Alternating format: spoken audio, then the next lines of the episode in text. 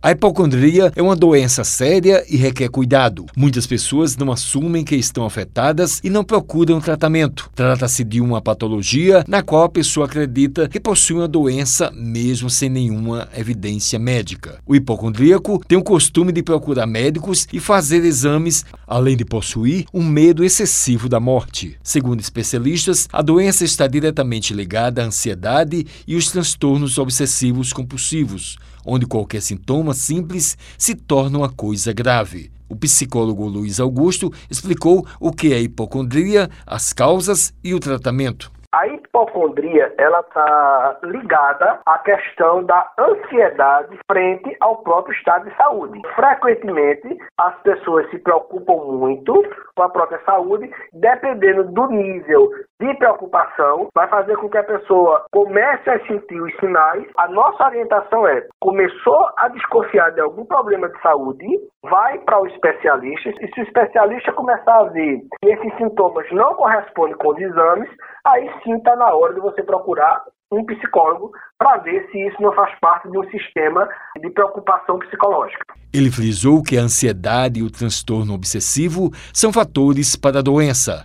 Ela é um processo de ansiedade justamente pela questão de você se preocupar. Ela é uma característica normal do ser humano, nós temos preocupações, estresses.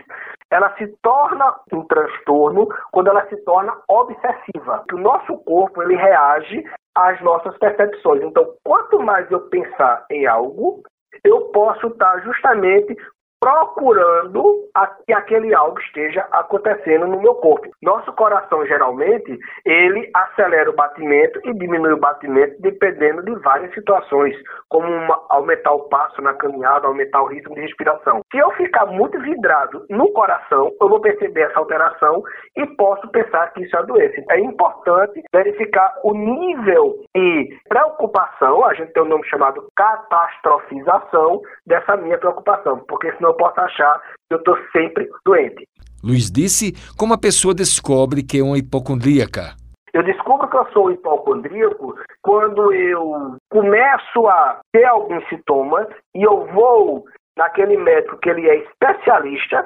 O especialista não vai encontrar é, resultados que sejam compatíveis com a patologia em si. Eu começo a descobrir que eu sou hipocondríaco quando eu vejo que os resultados dos exames não batem com aquilo que eu estava sentindo ou com a deficiência que eu achava ter. Então, é importante a gente fazer essa busca primeiro com o especialista para gente, ah, eu estou achando que eu estou com a pressão alta. Então, eu vou no cardiologista, o cardiologista faz os exames, faz o acompanhamento. Se eu continuar sentindo, mesmo depois de eu ter ido ao especialista, é um sinal de que eu esteja desenvolvendo uma hipocondria. Eu estou tendo um processo de ansiedade maior do que eu deveria com aquela doença, já que eu estou tendo um acompanhamento especializado. Existe até o caso das pessoas já chegarem no médico com o diagnóstico feito. Só quem pode fazer essa avaliação completa de uma patologia é o médico especialista.